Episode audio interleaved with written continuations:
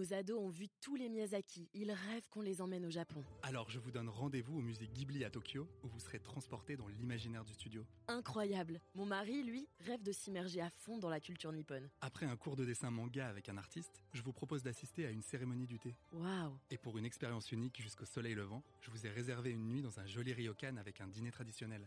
Je nous y vois déjà. Avec Marco Vasco, ne rêvez plus, vivez votre voyage l'esprit libre. Au rendez-vous sur marcovasco.fr pour imaginer votre prochain voyage sur mesure. Quand on veut vendre ou acheter un bien immobilier, la notion de prix est déterminante. Mais entre le coup de cœur, les travaux, les données à prendre en compte, il y a beaucoup de choses à mesurer. Alors, où et comment bien s'informer? Figaro Imo, c'est parti.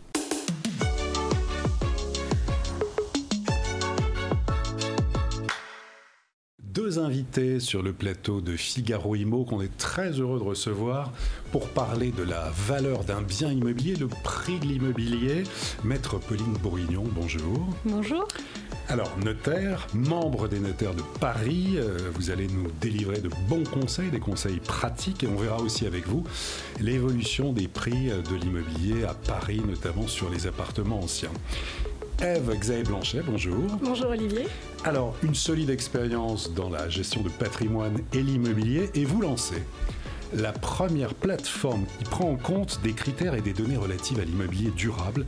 On va voir justement tout cela dans le détail, mais avant de rentrer dans, dans le cœur du sujet, quand on évoque la valeur d'un bien immobilier, qu'est-ce que cela vous inspire? La valeur d'un bien immobilier, Maître Pauline Bourguignon alors euh, moi, en tant que notaire, je vais évidemment me référer à la base euh, des notaires, la base bien pour Paris et l'Île-de-France, euh, puisqu'on a la chance de pouvoir quantifier le volume de transactions et de connaître le prix par mètre carré de manière très précise, puisqu'on complète cette base au vu bah, de l'emplacement, de l'arrondissement, de l'étage, du nombre de mètres carrés de l'appartement.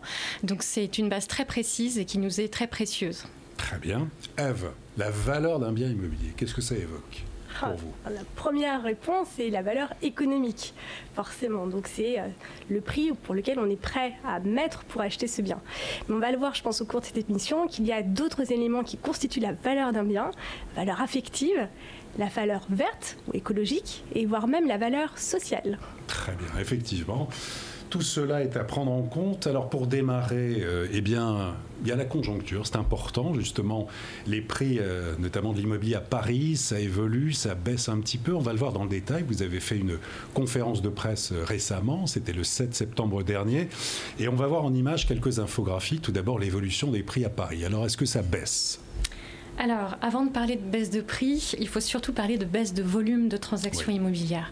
Puisqu'effectivement, euh, les derniers chiffres, donc, euh, qui sont ceux du deuxième semestre 2023, nous montrent qu'on a euh, une baisse de, de l'ordre de 25% euh, sur les 12 derniers mois.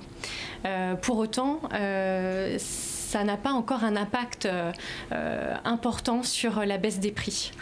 C'est-à-dire que ça baisse légèrement, donc on a une chute notamment des, ventes d'appartements anciens, mais pour l'instant ça ne se répercute pas de façon, euh, il n'y a pas d'effondrement en tout cas, et des prix et des transactions.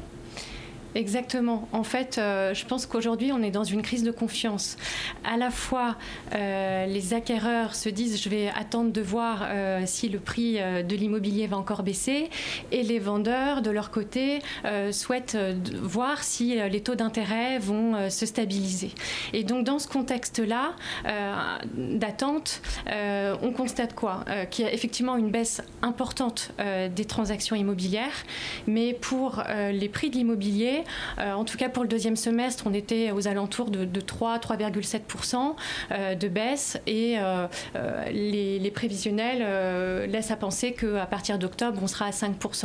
Voilà. Oui, voilà, et pour la, moyenne en tout cas, on est, alors selon là, les avant-contrats des, notaires de Paris, juste au-dessus des 10 000 euros par mètre carré. Bon, c'est une moyenne, hein, on est, mais on va voir maintenant sur euh, l'évolution des arrondissements parisiens et la disparité avec des écarts qui se creusent. Maître Bourguignon. Oui, c'est vrai. Alors, on voit que le- les prix ont baissé euh, dans tous les arrondissements. Euh, avec une baisse plus importante dans le 19e, 20e et 13e arrondissement de Paris, puisque là, on est aux alentours de 9 000 euros. mais c'est vrai que tous les, tous les arrondissements sont touchés par cette baisse de prix.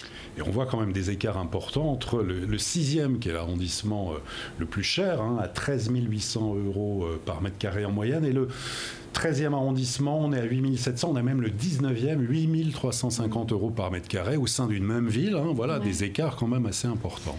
En fait, dans un marché euh, où euh, la, baisse de prix se fait sentir, c'est justement dans ce contexte-là qu'on va voir des écarts importants. Et donc, euh, pour revenir à cette idée de valorisation, évidemment, le conseil à donner, c'est de faire bien attention aux biens qu'on s'apprête à acquérir. tant l'emplacement, évidemment, va jouer, et on le voit, mais il n'y a pas que ça. Si vous êtes sur le point d'acheter un souplex, des biens dont on dit qu'il y a parfois des défauts, souplex, rez-de-chaussée, euh, euh, problème de luminosité. Euh, c'est sans doute ces, biens-là qui vont être impactés en priorité quand on est dans une, dans une période de crise. Et pour illustrer aussi vos propos, voilà, on voit l'évolution là des des prix dans tous les arrondissements parisiens avec des fortes baisses. On voit notamment dans le 14e arrondissement, moins 7,8%. ça va continuer? Alors bien malin celui qui ah bah sait comment les taux euh, d'intérêt vont, vont évoluer, parce que c'est ça le sujet en fait. Euh, c'est ça qui déclenche l'attentisme notamment, et des acquéreurs et des, vendeurs. Euh, en moyenne, on, on, a une baisse de 3,7% aujourd'hui. Voilà. Euh, et donc, euh, savoir comment les choses vont évoluer, écoutez, j'espère qu'on sera fixé rapidement parce que ce n'est pas une période euh, évidente pour personne. Les gens ont besoin de faire des projets. Et donc, effectivement, au-delà des critères économiques, il y a aussi la vie qui continue, des, ah critères affectifs.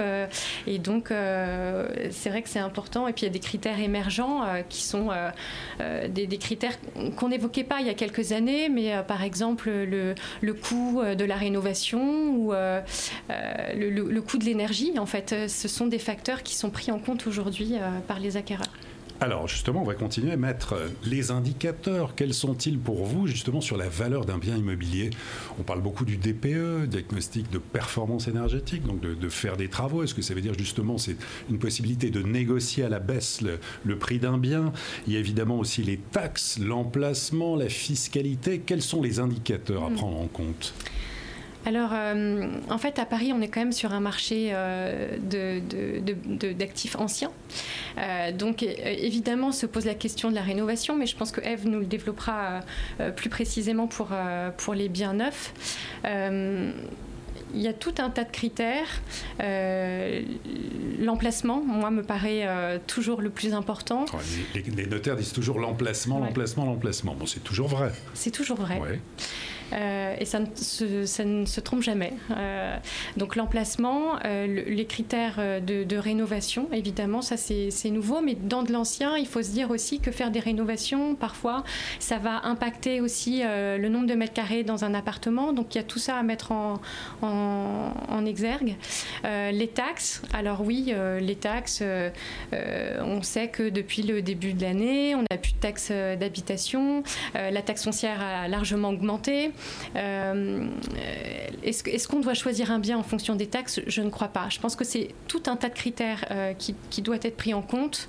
Euh, les charges de copropriété, les travaux à venir, les, les, transports évidemment, avec le Grand Paris, la possibilité peut-être d'acheter plus loin, pas intramuros, mais avec des facilités de transport et peut-être dans un immeuble neuf qui, lui, bénéficiera d'une bonne notation thermique pour le diagnostic de performance énergétique, c'est quelque chose qui euh, est évidemment euh, de plus en plus regardé par les acquéreurs. Euh, aujourd'hui, ça a surtout un impact en termes de location, mais pas pour la résidence principale. Voilà. Oui, en termes de location, avec notamment l'interdiction de louer les biens classés G à partir de 2025, c'est quasiment demain matin. Après, ce sont les F en 2028. Tout ça a quand même un impact. Est-ce que vous voyez beaucoup de gens dans votre étude aussi qui, achètent, qui ont un coup de cœur et ou de moins en moins comment, comment ça se passe? Ah bah, Moi, la première, mais ça, c'est une question de nature. Euh, voilà, on, peut raisonner toujours par rapport à des critères objectifs, économiques. Et puis, euh, alors, je dirais que c'est plus vrai pour des maisons, pour l'achat de maisons. Euh, un appartement parisien, haussmanien, troisième étage, ascenseur, à côté de l'école, je dirais qu'il n'y en a pas un qui va plaire plus que l'autre, sauf peut-être la possibilité de faire des travaux quand l'autre est entièrement rénové. Donc là, il y aura une marge de négociation moins importante pour si on veut essayer de négocier le prix. Pour les maisons, c'est tout autre chose. Euh, donc, euh, proche de Paris, euh, il y a des choses qui ne s'expliquent pas, il y a des choses qui se ressentent. En tout cas, c'est ce que les acquéreurs me disent. Et, donc, je veux bien, bien l'admettre. Être accompagné d'un professionnel aussi, c'est important peut-être aussi, parce qu'on n'a pas, n'est pas forcément architecte, on ne connaît pas tout. c'est important d'être bien accompagné alors euh, évidemment, euh, euh, je pense que on n'achète pas une maison ou un appartement en cinq minutes. tout ce dont on parle, c'est important et il faut le faire avant l'offre. Euh, en principe, il faut être accompagné lors de la, peut-être pas la première visite, mais au moins en faire deux avant de signer la promesse de vente et euh, être accompagné de sachants, parce qu'on n'est pas des professionnels de l'immobilier. Et autant euh, pour l'achat d'un appartement, les choses sont normées, comme je vous l'ai dit, et il y a une réglementation qui est déjà bien présente avec bah, des diagnostics, la loi enfin les PV d'Assemblée générale des copropriétaires, qui nous donnent quand même une idée, le carnet d'entretien de l'immeuble, eh qui va nous dire euh, euh, dans quel état se trouve l'immeuble, s'il y a des procédures. Enfin, tout ça, c'est assez normé et assez rassurant. Pour l'achat d'une maison, il euh, n'y a rien de tout ça. Euh, donc c'est très important, à mon sens, d'être accompagné d'un auditeur technique pour euh, vérifier l'état de la toiture, l'état des radiateurs, parce qu'effectivement, si on, on, vibre juste devant les fleurs du jardin, on va se rendre compte dans un deuxième temps qu'il n'y a pas de radiateur dans la cuisine et ça va être, voilà, ça va être un coût à prévoir supplémentaire. Donc effectivement, je pense qu'il faut se faire une petite to-do list avant de, avant de faire son offre pour, pour bien s'assurer de ne pas rester que dans l'affect. Très bien, ben, on verra justement tout à cette, liste. Alors, Eve Xavier Blanchet. Alors vous, on va, tout d'abord commencer à se projeter aussi sur l'immobilier neuf parce que c'est l'un de vos domaines de prédilection. Quand on se dit se projeter dans le neuf, c'est quelque chose qui n'existe pas. C'est souvent des, des plaquettes, d'où l'importance aussi de se rendre sur place. Que l'on n'achète pas un produit, on achète un logement. Qu'est-ce que, qu'est-ce que vous en pensez tout ça, sur le neuf notamment? Alors, euh, on va retrouver, je dirais, pour euh, apprécier un bien, on va retrouver les mêmes codes que l'ancien. Le critère numéro un reste l'emplacement, euh, bien évidemment. Le deuxième critère, c'est le prix. Euh, on est vraiment sur les fondamentaux d'un investissement immobilier, qu'on soit sur le neuf ou de l'ancien, l'emplacement, le prix, la qualité de l'environnement. Ensuite, euh, ce qu'on va pouvoir regarder, ce que va regarder un investisseur, un acquéreur, euh, il va y avoir toujours cette dimension un petit peu, je dirais, affective, c'est la qualité architecturale de ce qui va être projeté projeté notamment sur les plaquettes. Et donc, notamment le plan, les orientations, les vues, etc. Euh, quand on investit dans l'immobilier, on regarde ces éléments et ces critères fondamentaux. Aujourd'hui, dans le neuf, on a, pour parler, pour commencer en tout cas à ouvrir le sujet sur la valeur verte, euh, on a des réglementations. Jusqu'à présent, la RT 2012 s'appliquait et il y a une grande révolution quelque part depuis maintenant un an, puisque la réglementation environnementale dite RE 2020 s'applique sur tous les immeubles dont les PC sont déposés actuellement. Euh, cette grande révolution, elle, est liée euh, bien évidemment à la performance énergétique d'un bâtiment neuf, mais elle va être aussi liée au calcul et au poids carbone. C'est un nouvel élément qui rentre en considération, dont on entend de plus en plus parler, pourquoi? Parce que euh, vous avez certainement entendu parler de la COP21 et des accords de Paris. L'objectif national, européen, voire même mondial, c'est de maîtriser le changement climatique et notamment d'atteindre la neutralité carbone d'ici 2050. Et on sait que pour atteindre cette neutralité, il faut maîtriser son bilan carbone. Et c'est ce qu'on peut faire aujourd'hui quand on, euh, quand on choisit un immeuble dans le neuf. Et alors justement, on va voir, parce que vous lancez en fait, Eve, la première plateforme d'évaluation dédiée à l'immobilier durable, donc plateforme qui s'appelle Orama, et qui prend en compte des critères, des données relatives à l'immobilier durable et, responsable pour ceux qui souhaitent investir, les épargnants, donc les investisseurs qui sont euh, de plus en plus sensibles à tout ce qui est écologie.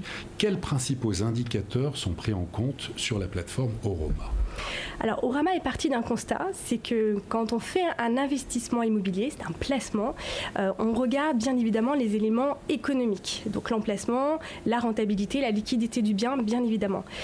Euh, ce que constate Orama, ce qui a constaté et ce qui a permis la création d'Orama, c'est qu'en fait, il y a d'autres éléments qui rentrent en compte, et notamment des éléments environnementaux ou écologiques et des éléments socio-sociétaux.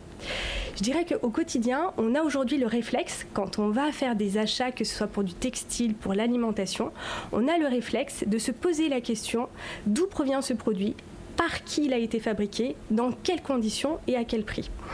Euh, quand on fait un investissement immobilier, ces réflexes, on ne les a pas encore. Et c'est tout l'enjeu d'Orama, c'est d'apporter ces réflexes et surtout une grille de lecture de l'immobilier qui intègre bien évidemment les critères fondamentaux aux critères environnementaux et sociétaux. Et donc là, vous proposez tout ce qui est dispositif d'investissement immobilier étudié, donc PIMEL, Malraux, de Normandie, Monument historique, LMNP, déficit foncier, nue propriété. Il faut que derrière, euh, les promoteurs et les autres jouent le jeu de vous donner en fait toutes ces données cette data. Oui, c'est euh, le, le, cœur du sujet de Rama, c'est de collecter la data, c'est de collecter la donnée. Aujourd'hui, n'importe quel immeuble, on peut appeler aussi ça un actif, actif immobilier, que ce soit du neuf ou de l'ancien, avec ou, sans, avec ou sans rénovation, va passer dans un scanner. Ce scanner est composé d'un peu plus de 100 critères, euh, ventilés sur trois piliers, piliers économiques, environnemental et sociétal. Euh, notre métier, comme je vous le disais, c'est de collecter la data. Il y a un tiers de cette donnée qui est aujourd'hui disponible, ce qu'on appelle de l'open data. Donc je n'ai pas besoin de me rapprocher d'un promoteur et d'un opérateur pour obtenir ces éléments-là.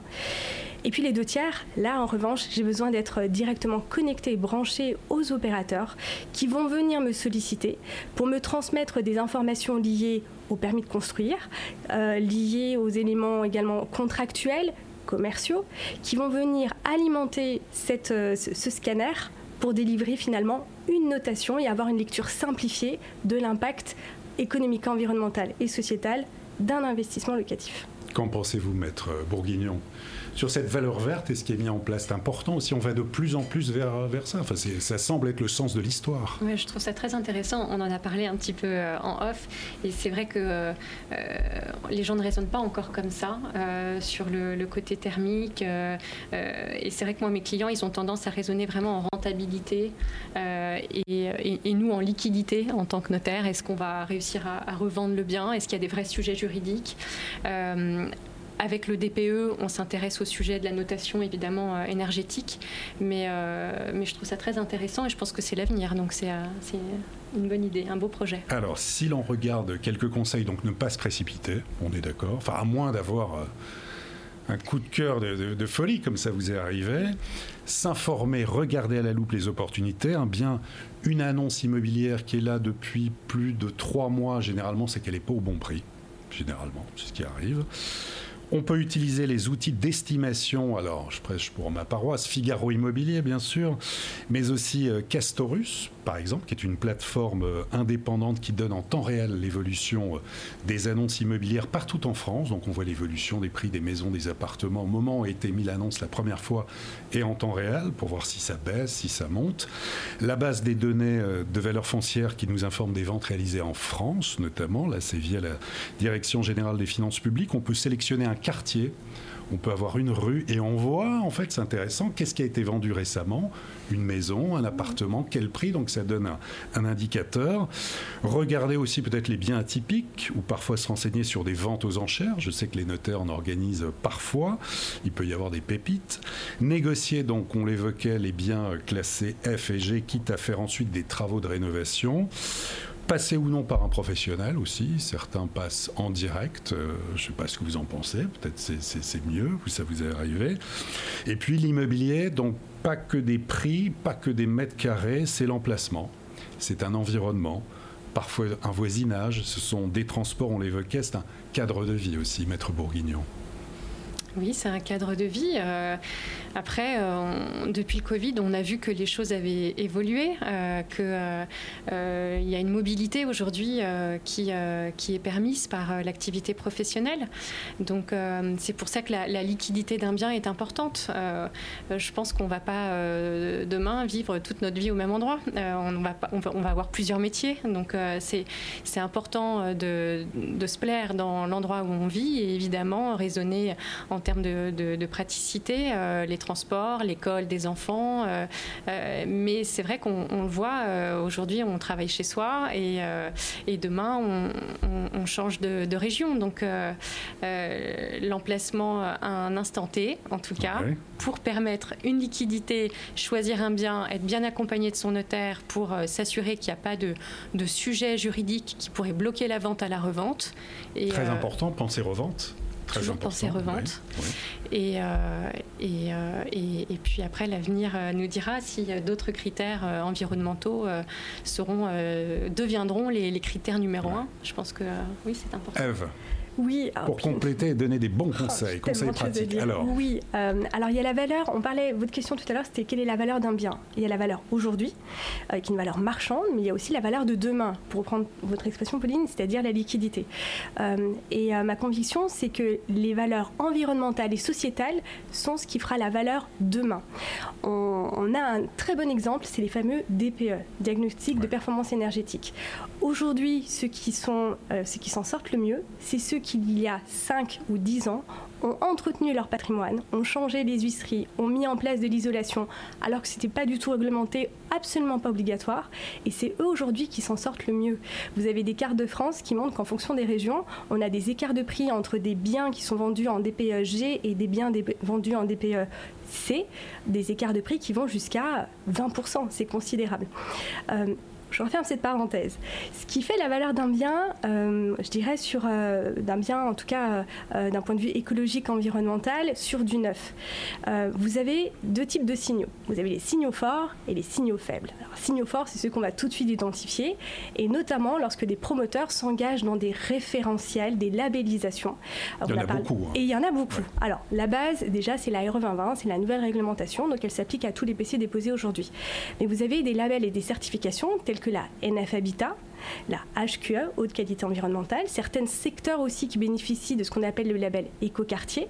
Euh, donc on est sur des démarches, ou encore, vous avez prestataire avec BBCA, vous avez BE+, avec prestataire.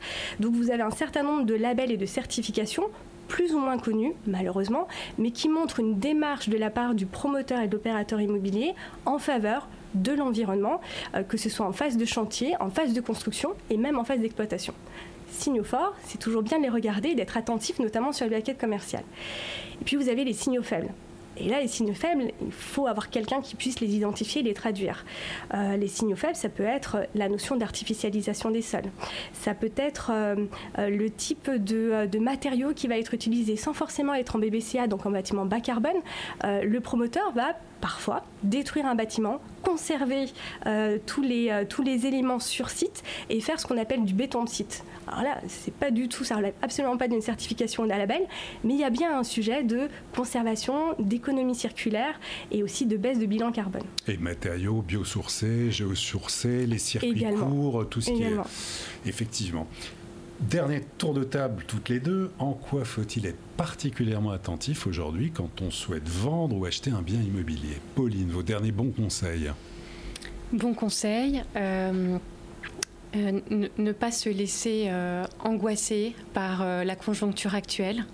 je pense que on visite un bien, on le revisite, on se fait accompagner d'un auditeur technique, on regarde la documentation juridique, euh, et financière, la copropriété, euh, s'il y a des procédures, euh, quelles sont les charges de copropriété. pour une maison, on vérifie les servitudes.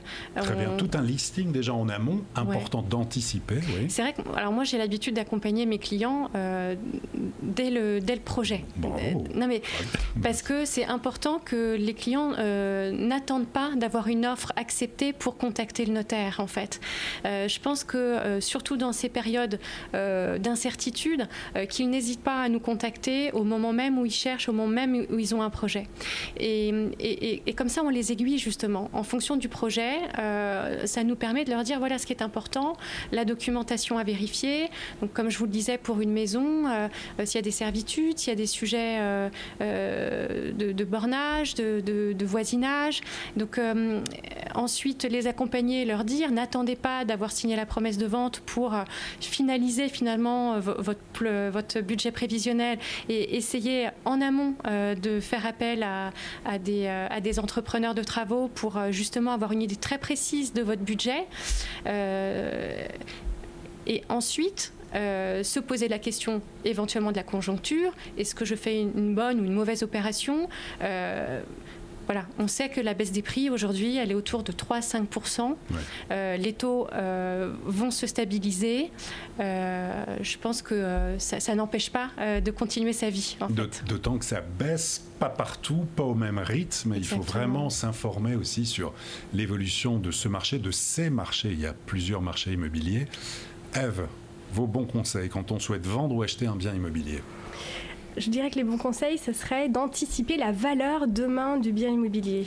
Euh, Vous rejoignez toutes les deux. Alors, eh ben, absolument. Euh, euh, sur la partie environnementale, ce serait de regarder comment, par exemple, le bâtiment se comporte face aux, événements de réchauffement climatique. Est-ce qu'il existe des îlots de fraîcheur à proximité? Comment le bâtiment aussi a été conçu pour résister à ces hausses de température qu'on vit de plus en plus?